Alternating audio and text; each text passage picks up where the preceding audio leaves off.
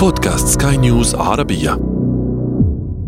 تستمعون إلى بودكاست كان ياما سينما معكم إيمان جبور. ونتحدث عن سينما القرن العشرين. وكما يقال في قاموس السينما. أكشن كان ياما سينما.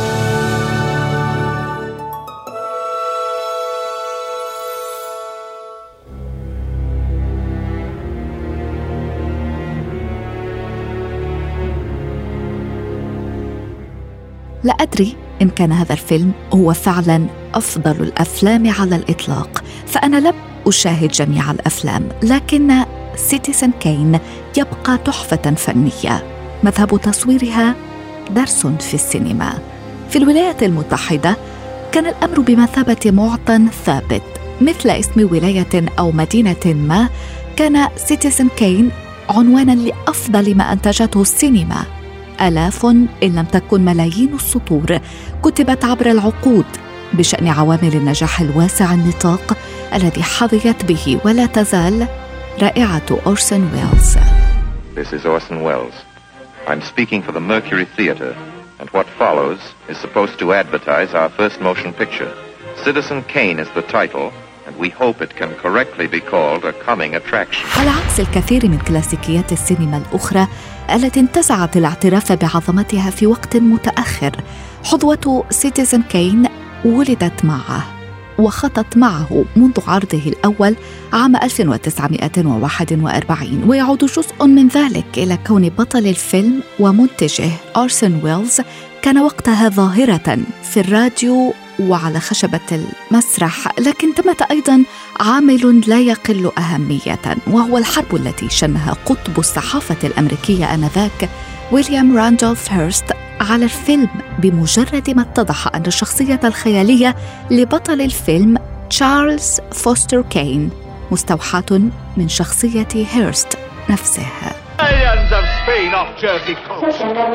Is that really your idea of how to run a newspaper? I don't know how to run a newspaper, Mr. Thatcher. I just try everything I can think of. Charles, you know perfectly well there's not the slightest proof that this armada's off the Jersey Hello, coast. Mr. Bernstein. Excuse me, Mr. Can you Kane. prove it isn't? This just Mr. came in. Bernstein, I'd like you to meet Mr. Thatcher. I'll just borrow How do you do, Mr. Thatcher? Leland, uh, Hello. Mr. Thatcher, my ex-guardian.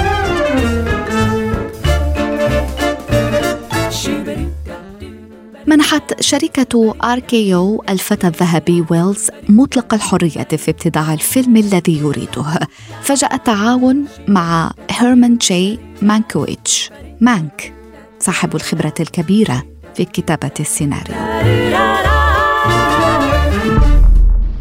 Are you coming, Charles? No. I'm staying here. I can fight this all alone. Charles, if you don't listen to reason, it may be too late.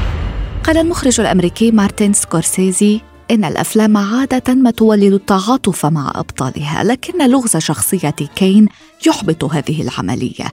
يريد الجمهور أن يعرف كين ويحبه لكنه لا يستطيع ذلك. لذا انتقلت هذه الحاجة لمحبة البطل إلى ويلز نفسه وشكلت شعبيته وشهرته الواسعة في أربعينيات القرن الماضي. On Spain or are we not?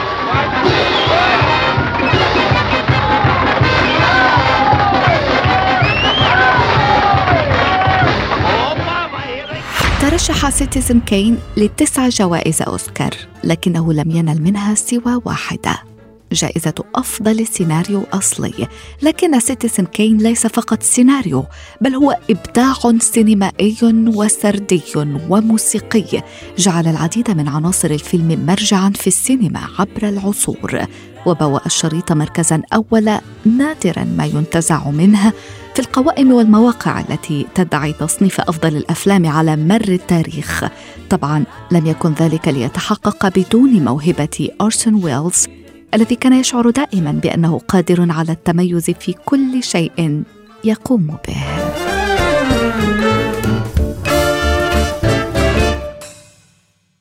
الناقد السينمائي مصطفى الكيلاني سعيدة جدا باستضافتك معي.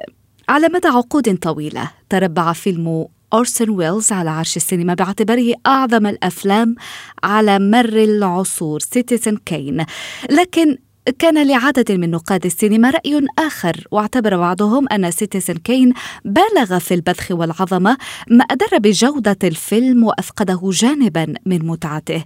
اعتبر آخرون أن حوارات الممثلين تضمنت بدورها بعض المبالغة وأن ذلك كان ليليق بمشاهد المسرح أكثر من السينما ربما. مصطفى الكيلاني من الطبيعي جدا أن تتباين آراء النقاد لكن الاختلاف لا ينفي حظوة هذا الفيلم. برأيك ما هي العوامل والعناصر التي أسست للمكانة التاريخية لفيلم سيتيزن كين؟ فيلم سيتيزن كين آه، هو المثال الأول على قدرة المخرج والكاتب على تقديم دراما حياتية مربوطة بواقع المجتمع وقادرة إنها آه، تلمس مناطق كتير وأزمات كتير في نفس الوقت مع حبكة سينمائية مؤثرة جدا هايلة جدا من وجهة نظري الخاصة وقادرة على اختراقك من أول مشهد في الفيلم. والمخرج والبطل الفيلم أورسون ويلز بيقدر يتحرك داخلنا آه، من خلال الكادرات الموجودة على شاشة السينما قدامنا.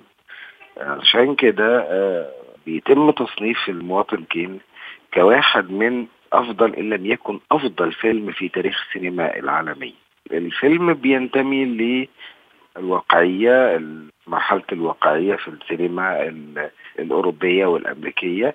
الفيلم بيقدم آه، حدوتة هو شافها بعينيه آه، أورسون ويلز لما كان مدعو من آه، إمبراطور الصحافة وقتها في أمريكا. مدعو لحفل في منزله وشاف كم البذخ وقرر إن هو يعمل فيلم عن ده فكان مواطن كين ورحلة الصحفي في البحث عن تاريخ كين اللي هو آه، بنشوف مشهد موته في أول دقايق من الفيلم.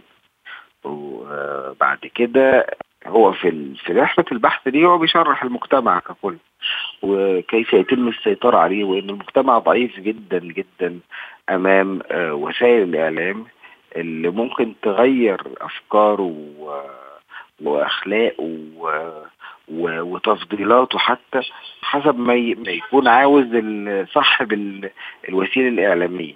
تخيلي بقى ان لما يكون واحد مثلا عنده 35 آه، جريدة ومحطات تلفزيونية ومحطات إذاعية وغيره وغيره.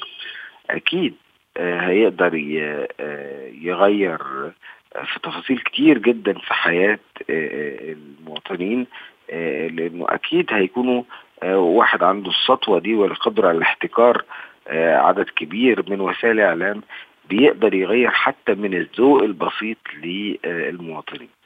الناقد السينمائي مصطفى الكيلاني شكرا جزيلا لك. مستمعينا الكرام إلى العدد المقبل.